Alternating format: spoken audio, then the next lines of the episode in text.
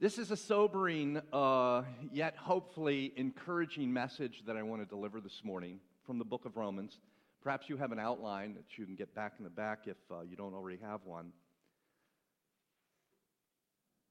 The pain that uh, you and I might be experiencing um, can't compare to the joy that is coming. Affliction, anguish, and all the rest stalk us, gets in our path on the race that is set before each one of us, like a hungry pack of jackals. And if that weren't the end of the story, this life would be rather miserable.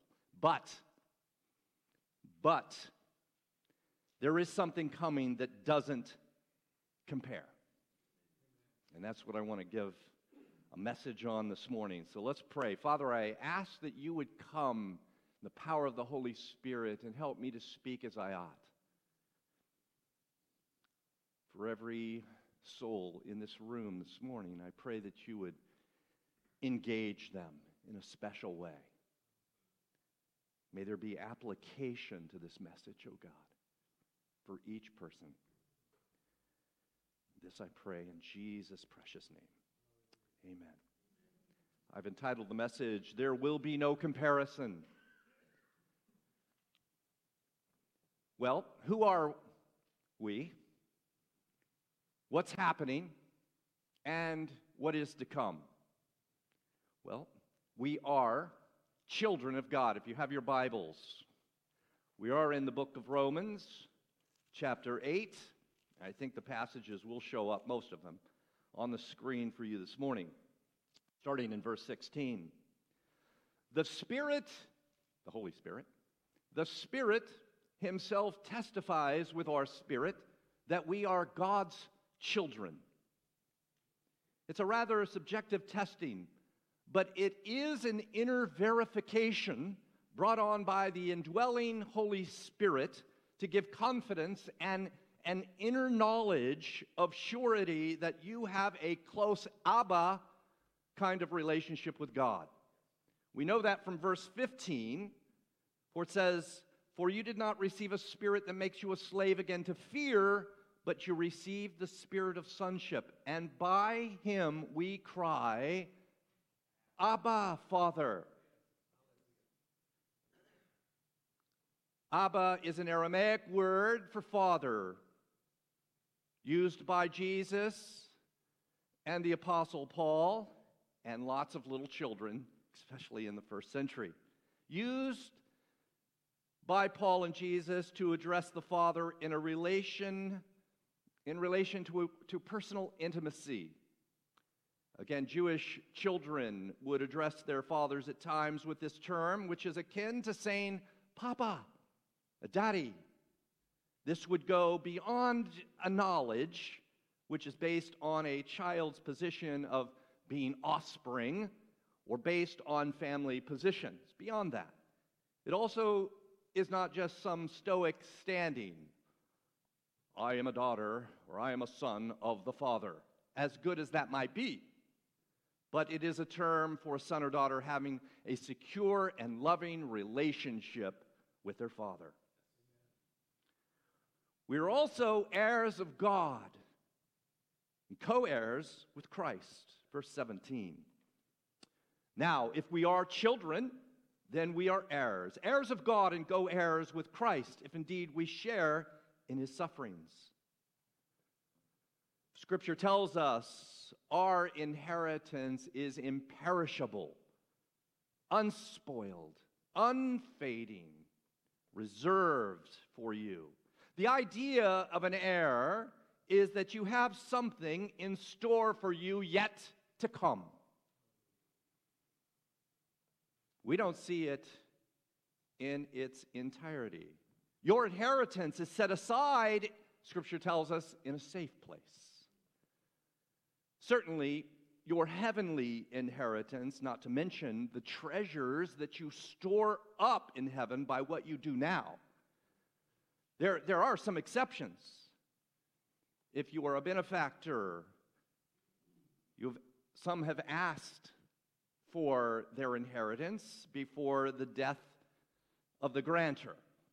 We know there have been some who have asked for their family inheritance before the grantor dies. The prodigal son did that, didn't he? Well, that situation to ask for your inheritance before you pass on can't happen with this one. Although we've been told we've been given a what? A down payment. That down payment is what? The Holy Spirit. The kingdom inheritance includes, but is not limited to, the glory to be fully revealed. That no more tears, no disease, and no death thing. Your glorified physical perfected body is absolutely coming. If we know Christ, we've been given that down payment of the Holy Spirit. Now, here's a few scriptures that are going to come up on your screen to cement that assertion. So they're very encouraging passages. So in 1 Peter chapter 1, verses 3 through 5, let's read this together. That's coming up on the screen. 1 Peter chapter 1, verses 3 through 5. It's coming, I think.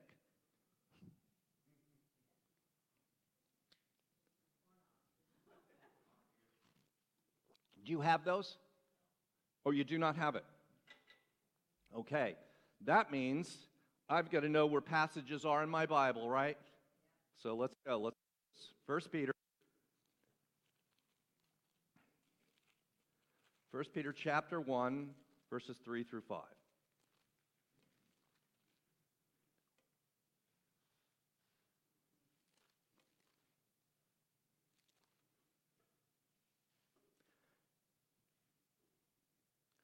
Praise be to the Lord, God the Father of our Lord Jesus Christ.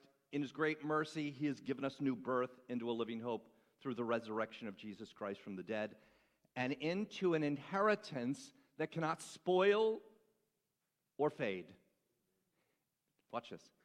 Kept in heaven for you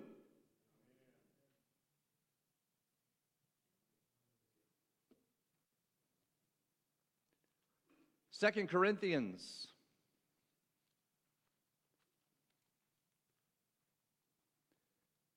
Chapter 1, verse 22 says this.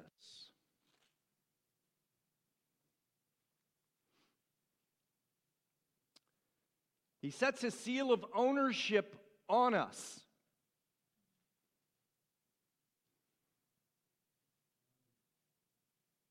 set his seal of ownership on us and put his spirit in our hearts as a deposit, guaranteeing what is to come.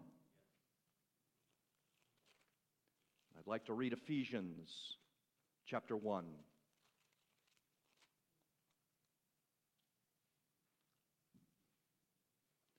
Verse 14.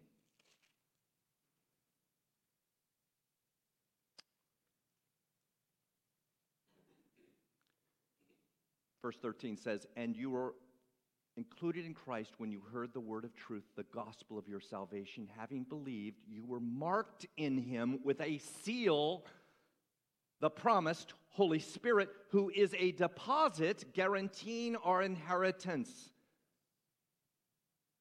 Lastly, Colossians chapter 3, verse 2.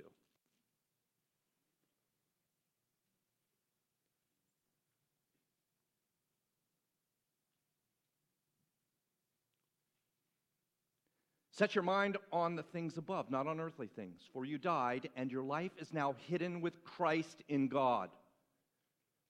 So we are God's children, and we are heirs of God in Christ. So, so what is happening?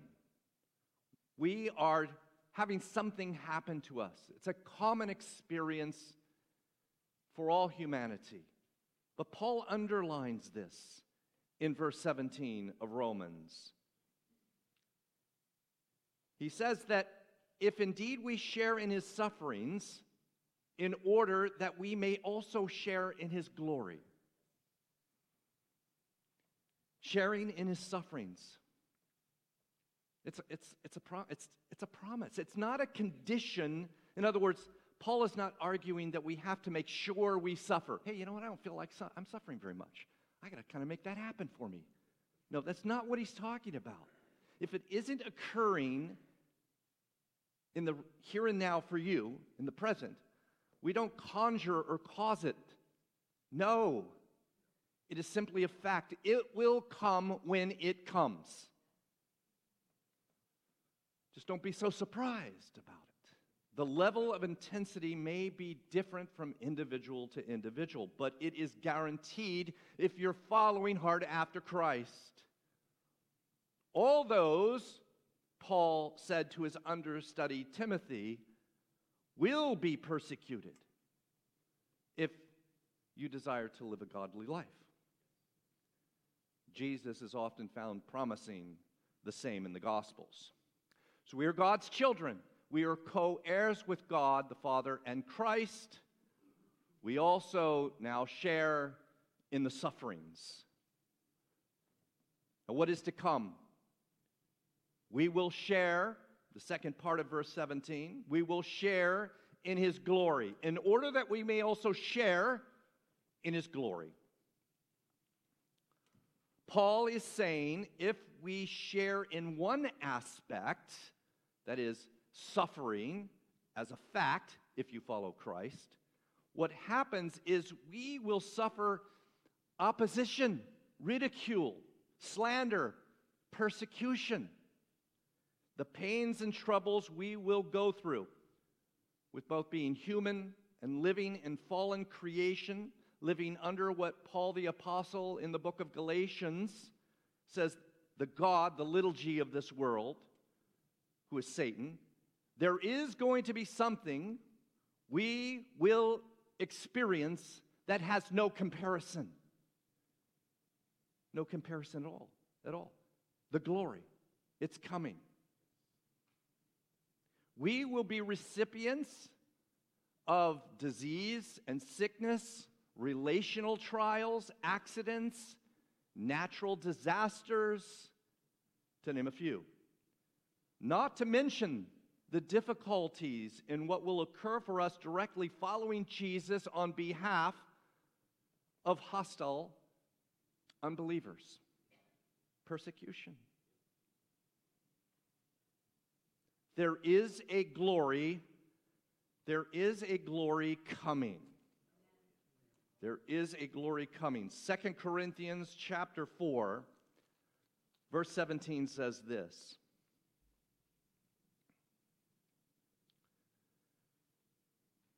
Back up to 16. Therefore, we do not lose heart, though outwardly we are wasting away, yet inwardly we are being renewed day by day. Verse 17. For our light and momentary troubles are achieving for us an eternal glory that far outweighs them all. Which leads to that there is no comparison in what awaits us.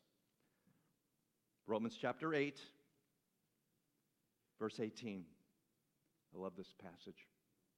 I consider that our present sufferings are not worth comparing with the glory that will be revealed in us. This gives meaning to any of your present sufferings. In this room this morning, there are no doubt present sufferings and sicknesses and diseases, all kinds of troubles. Some have acute or chronic health issues, financial problems, relational squabbles and discord. By the way, with any of those difficulties, we don't just have to suck it up, although you do, and have to continue to run the race that is set before you. But God is still our rescuer. God is still our healer. God still fixes, so to speak, broken nets. He is still a worker of deliverance from troubles and is still in the business of miracles. If God, for whatever, doesn't right now bring a remedy to our troubles, at present, trust the Word of God, which says suffering will lead to our glory. What ultimately awaits us is that all our impurities will be removed. A fallen, diseased, broken body gone, replaced by a perfected one. What awaits us is a kingdom that has no flaws in its existence. A joy, a joy that in human terms will be inexpressible. Fellowship with the triune God that will be so perfectly intimate, you cannot put adequate words to it. Better is one day in his courts than a thousand elsewhere. The glory coming will have no rival to set itself up against the perfection of God. There will be undying praise that will be more static in one moment than all the top of the mountain experiences we've had put together so far. There will be unmatched beauty in the heavenly kingdom. There will be unbroken fellowship with God and with others. There is no duration to, to this, this is eternal.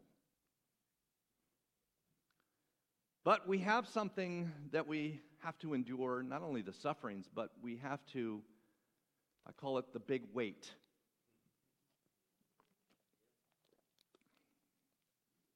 We'll call it the weight.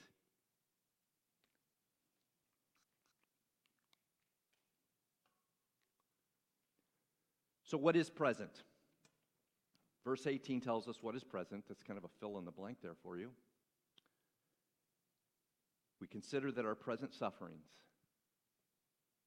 are not worth comparing with the glory that will be revealed in us. What is present? Sufferings. And then Paul goes on to talk about all of creation experiencing something. Creation waits Verse 19. The creation waits in eager expectation for the sons of God to be revealed. Paul is saying that both animate and inanimate objects wait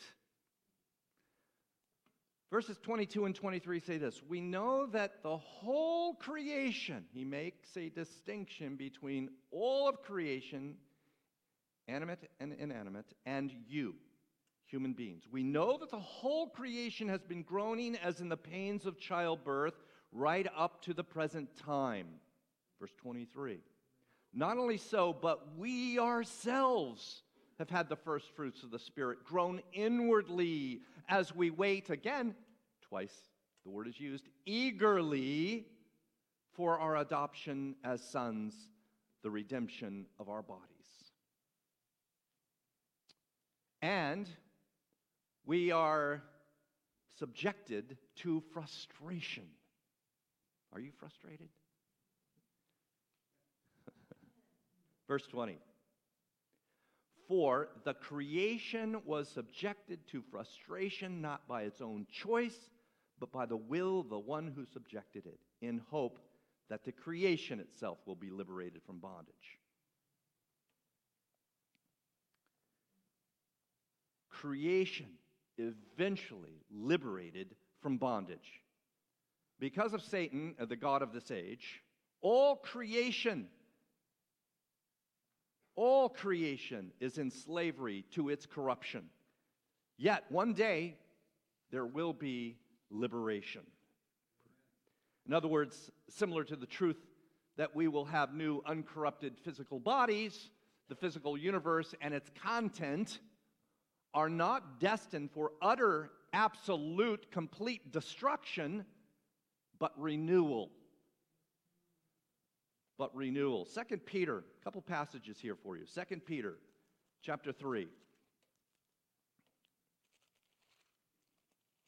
Verse 13. But in keeping with his promise, we are looking forward eagerly and with patience to a new heavens and a new earth, the home of righteousness. Revelation chapter 21, last chapter, second to the last chapter of Scripture.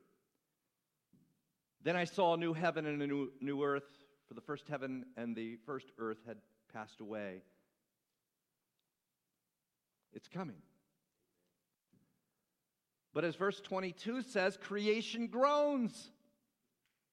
This groaning is not only personal for humans, specifically followers of Christ, but Paul tells us that it affects everything. Nature is decayed, it is being ruined, and is perishing like humanity is. Yet, thank God for the gospel of Jesus Christ. Things are simply out of order. Things have not been cor- corrected like they will upon the full rule and reign of Christ, and that's coming. And again, we ourselves, verse 23 says, we groan inwardly. Not only so, but we ourselves who have the first fruits of the Spirit groan inwardly and we wait eagerly. Paul speaks of we or followers of Jesus who are full of sorrow about the state of the world today. And this is no different from people who lived in the first century, I suspect. They had sorrow. People in the Middle Ages, people 50 years ago, and certainly today. I just turned uh, 61 a month ago, and I see things that I've not seen in my lifetime. And it is getting weirder and weirder. Yet, I bank on this, I land on this passage often because it speaks to what is going on. And I want to read this to you in 2 Peter chapter 4. You're probably familiar with this passage. 2 Peter, I'm sorry, 1 Peter chapter 4. Dear friends, dear friends, do not be surprised at the painful trial you are suffering as though something strange were happening to you but rejoice that you participate in the sufferings of Christ, so that you may be overjoyed when his glory is revealed. We long for his return to make things right. We groan about it. There is a pain in waiting, but wait we must, for his timing is perfect. We wait with eager anticipation. I was listening uh, to a pastor last week illustrating how we are so near to the coming of our Lord. He mentioned how his kids would ask when they were traveling on vacation. We all know this. He mentioned how his kids would say, Are, are, we, are we there yet? They'd ask, Are we there yet? On the trip that he was trying to do this illustration, he, he, he said they were, they were traveling to um, the beach, Californian beach. And they just got out of Arizona and um, came into California, just right on the border. Kids are asking, Are we there yet? Are we there yet? Say, Well, we're in California, but there's a little bit of ways to go. Might be two or three hours before we get to the beach. And so we say, We're close. We might groan and have this on our lips to say, Come, come, Lord Jesus, come. I'm ready. Well, let me drag as many with me before you come, though. And then there's the big hope. We have the big hope in verses 24 and 25. For in this hope, we have been saved. But hope that is seen is no hope at all. Who hopes for what he already has? But if we hope for what we do not yet have, we wait for it patiently.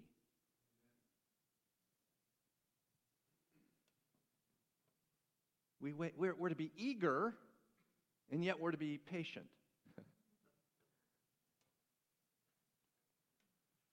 hope, hope, hope. As in, this is our hope that we pin everything on by faith. It is actually a blessed assurance, and I emphasize assurance, not a wish filled hope that it will turn out in some way like, I'm hoping for a good result on my blood test. We longingly wait, we hope for the full realization of our adoption as sons and daughters of the Creator and the redemption of our bodies. It is the hope of our resurrection. It is the hope, in fact, a certainty that we will see Him as He is in all His glory. This hope is certain, but has not yet materialized. For that, we groan and we wait eagerly yet patiently. I want to close with this point, and it's the power of prayer. Verses 26 and 27. In the same way, the Spirit helps us in our weakness. We do not know what we ought to pray for, but the Spirit Himself intercedes for us with groans. There's another groaner. The Holy Spirit that words cannot express. And He who searches our hearts knows the mind of the Spirit because the Spirit intercedes for the saints in accordance with God's will.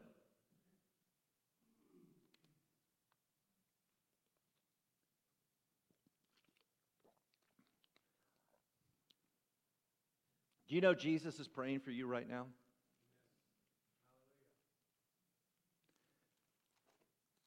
Just a couple of excerpts from the high priestly prayer found in John chapter 17.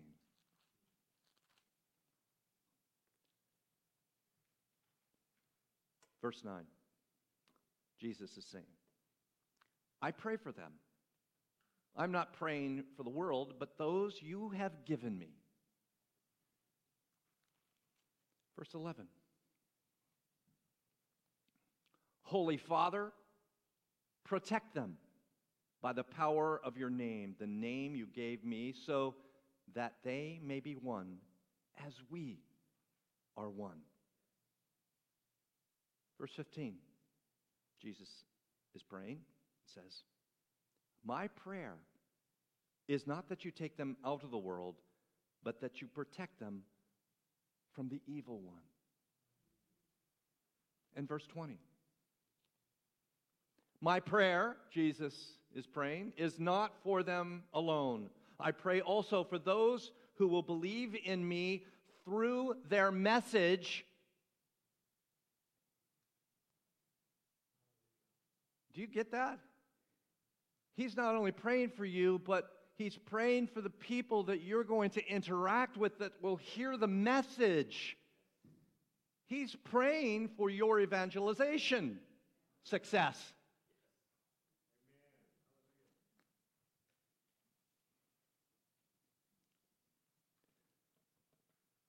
Not only is Jesus still praying, but make note that the Holy Spirit helps us with our ongoing prayers.